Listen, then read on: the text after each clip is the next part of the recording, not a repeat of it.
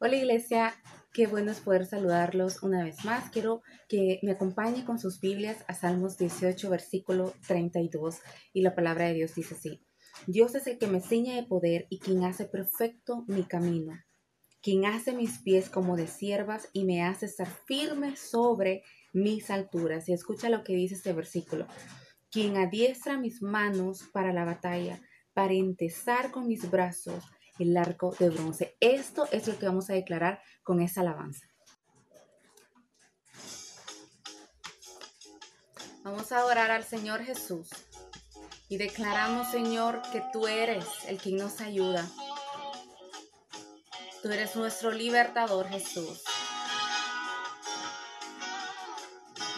Tú eres quien adiestra nuestras manos para la batalla.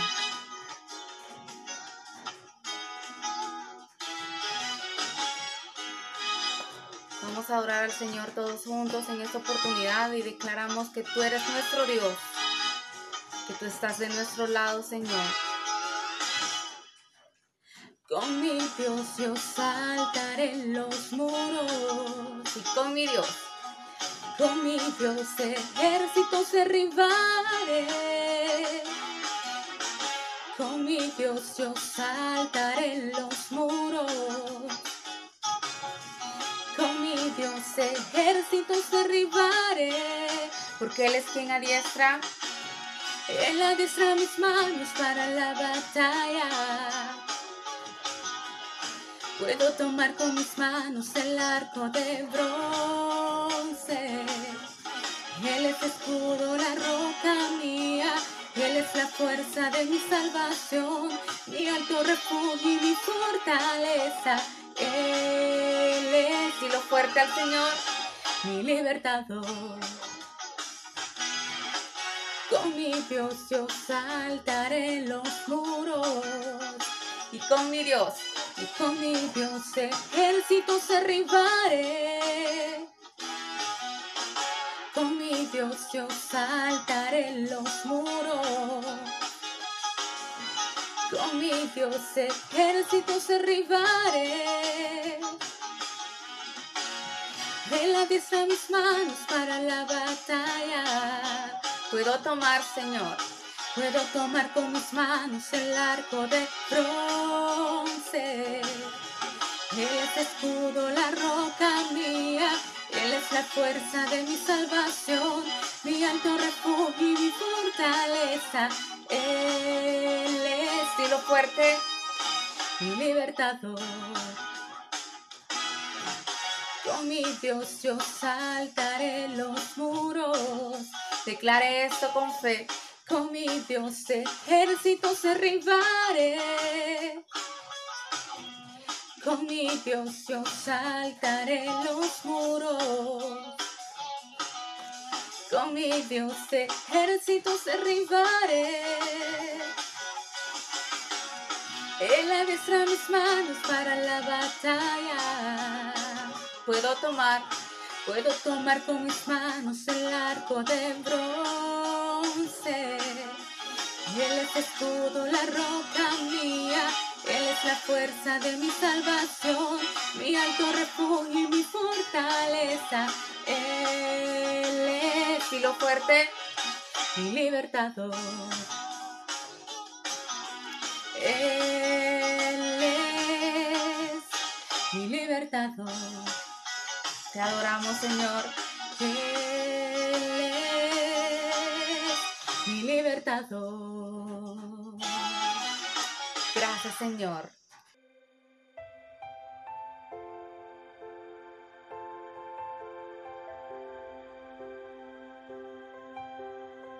Vaya, estoy grabando. Dígame cuáles son los tres temas de, predicación.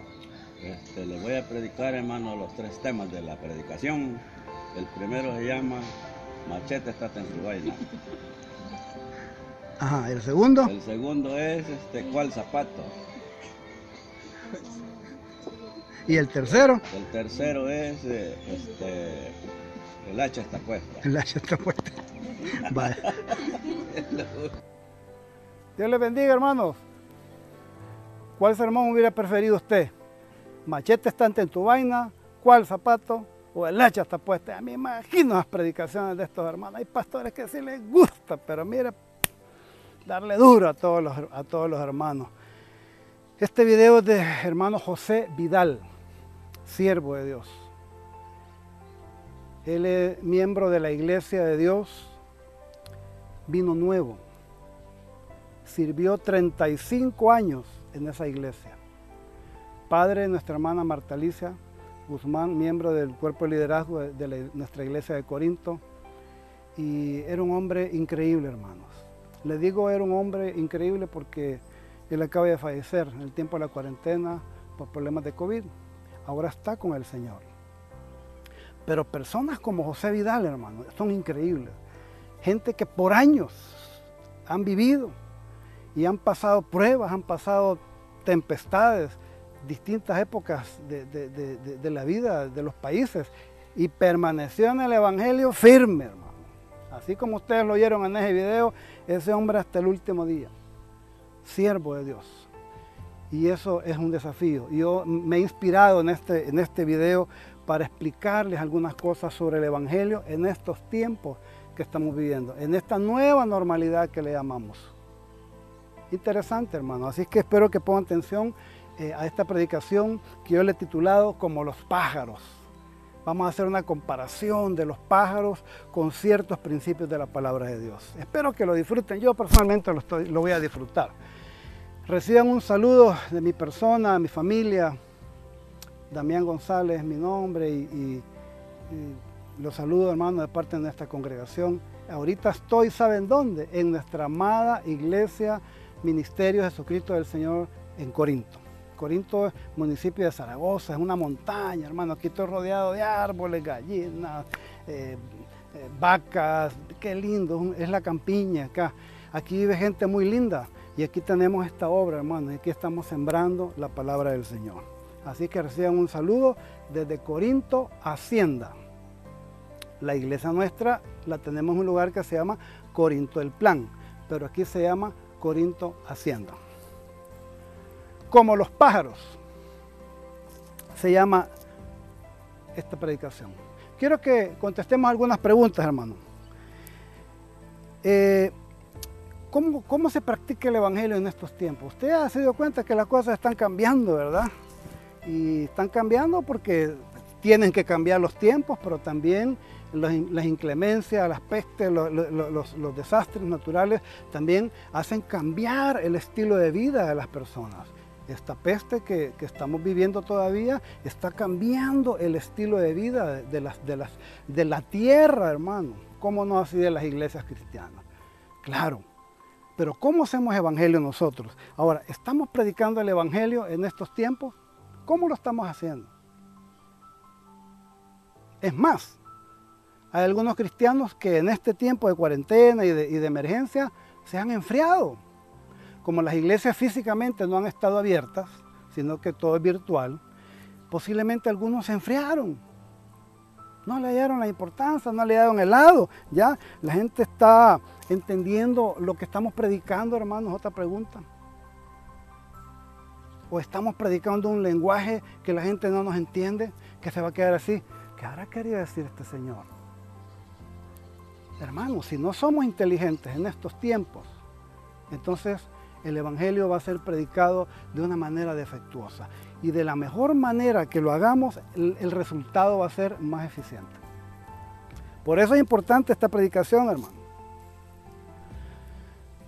¿Cómo añoramos los, de mi edad? Pues aquellos tiempos de que jugábamos chivola, jugábamos trompo, el triquitraca, ¿se acuerda? Jugábamos siete pecados con una pelota y nos fusilaban con la pelota. Los tiempos están cambiando, ya los jóvenes ya no les interesa eso, los niños ya van cambiando. Ahora, pero esta nueva normalidad que estamos viviendo con la peste, la verdad, hermanos, que aquí sí que cambió las cosas tajantemente. Tajantemente. El estilo de vida. Ahora, bueno, yo me, baño a veces hasta tres veces al día, hermano. Siento que ya me estoy, como que hoy pasa, ya me estoy encogiendo. ¿Cuántas veces nos lavamos las manos? Antes ni nos lavábamos las manos ni una vez, hermano, tal vez una. Hoy no hasta diez veces nos echamos alcohol gel. Las cosas están cambiando. Ahora, quiero enseñarles dos palabras en esta, en esta, en esta enseñanza, en, en este momento. Estas dos palabras definen nuestro trabajo como cristianos. A mí hace años me enseñaron un lema que me gustó mucho y se lo voy a enseñar en esta mañana. A mí me dijeron hace mucho tiempo, mira, me dijeron, las estrategias son móviles y las prioridades son fijas. ¿A, a qué se refiere eso? Las estrategias es la forma de cómo realizamos las cosas. ¿Entienden? Y las prioridades son aquellas cosas que independiente de cómo realizamos las cosas, no hay cambio. Son fijas, no hay negociación.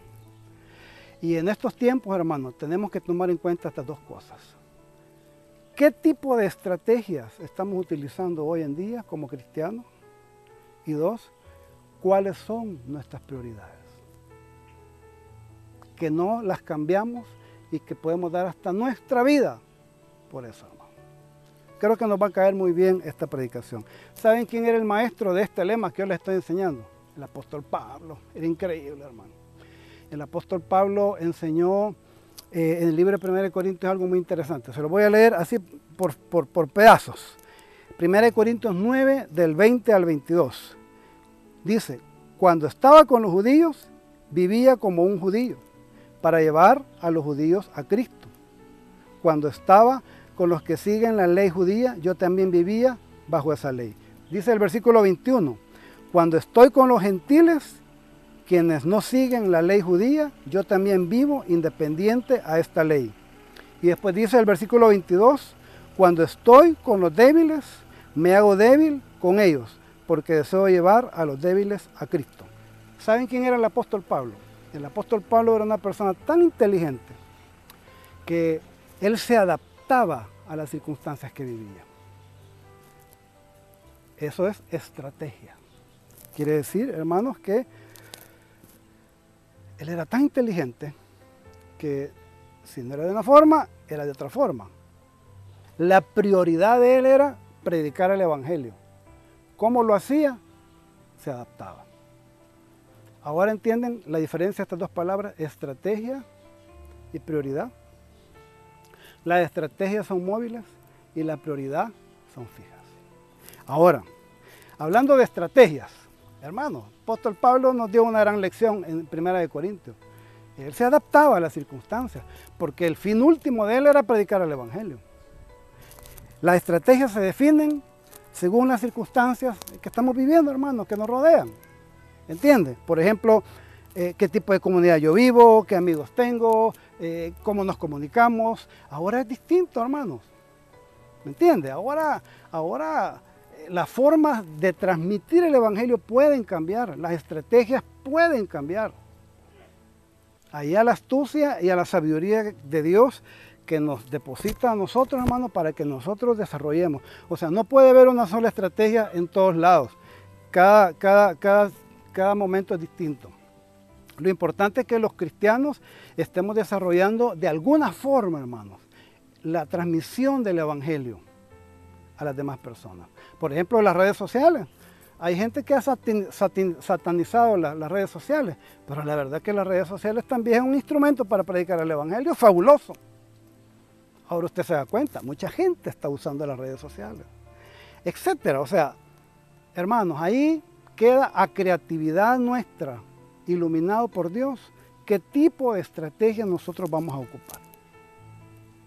Por eso yo le decía, las estrategias son móviles.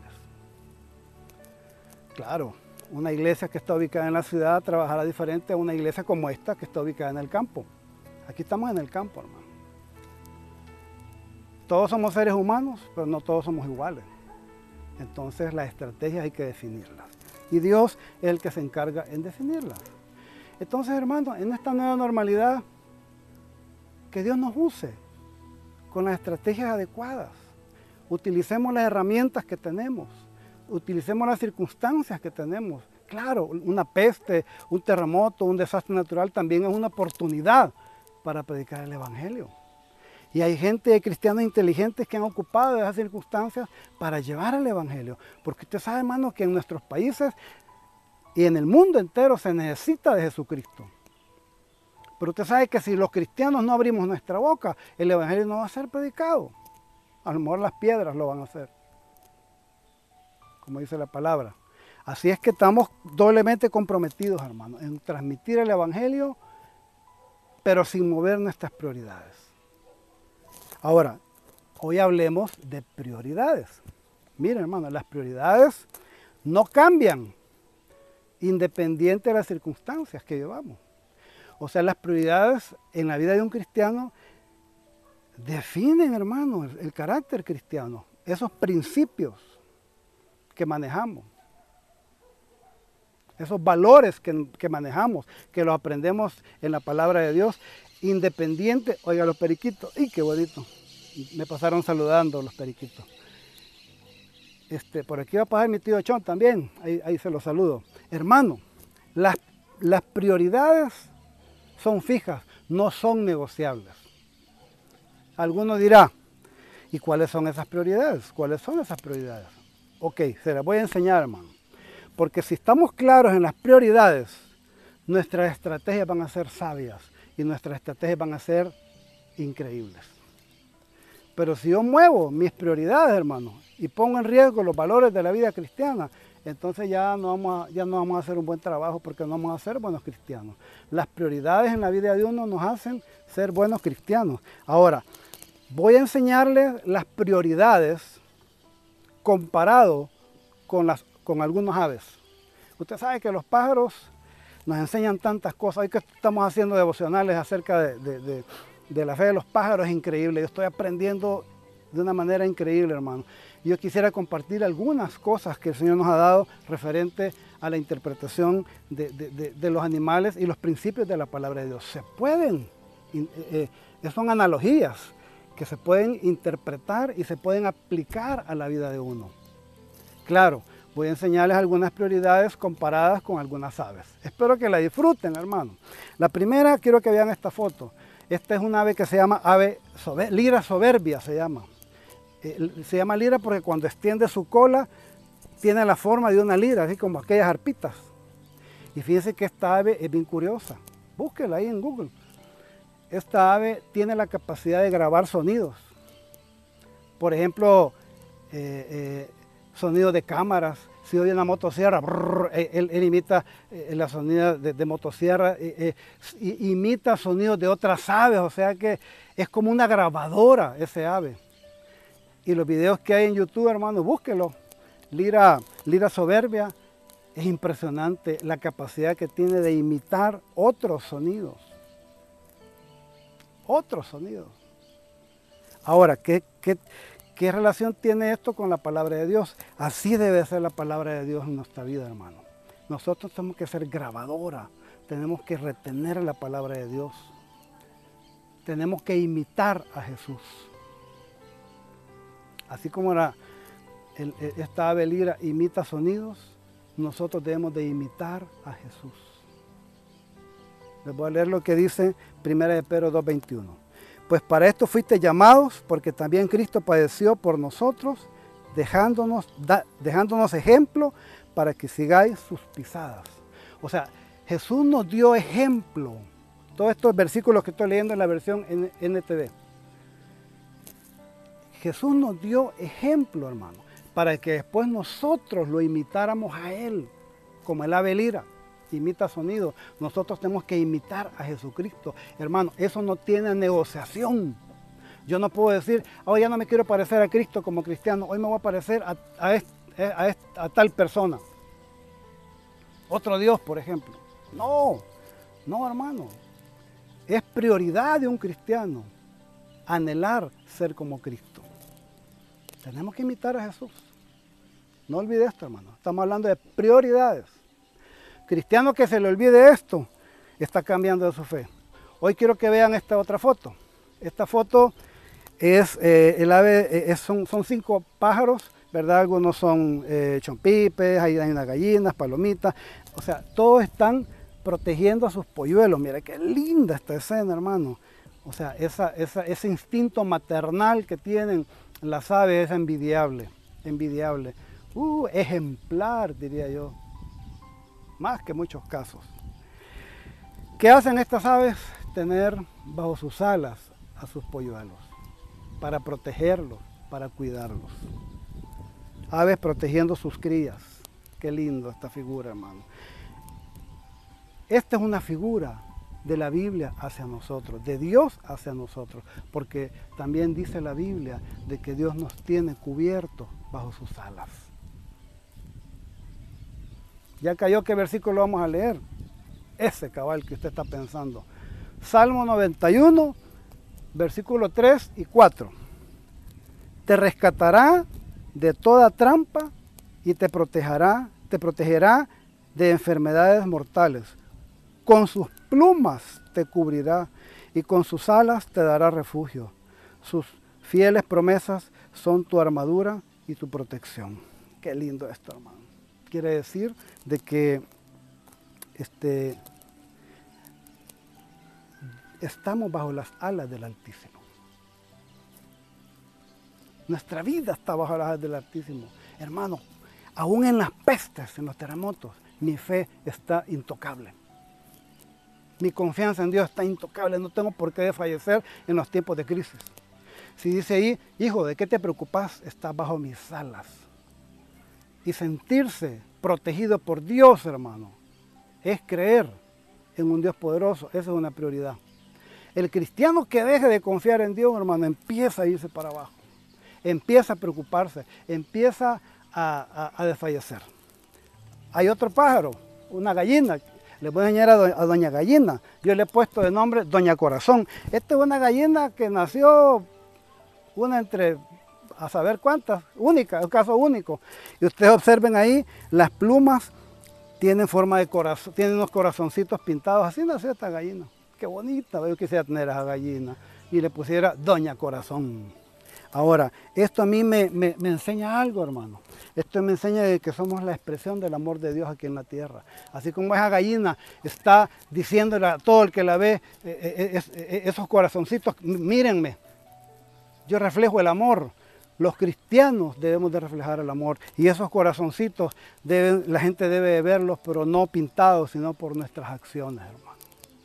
Nuestras acciones. Juan 3:16 es un versículo de batalla, pero que explica muy bien esta prioridad que yo les estoy diciendo. Pues Dios amó tanto al mundo que dio a su hijo, a, su único hijo, para que todo el que en él crea no se pierda, sino que tenga vida eterna.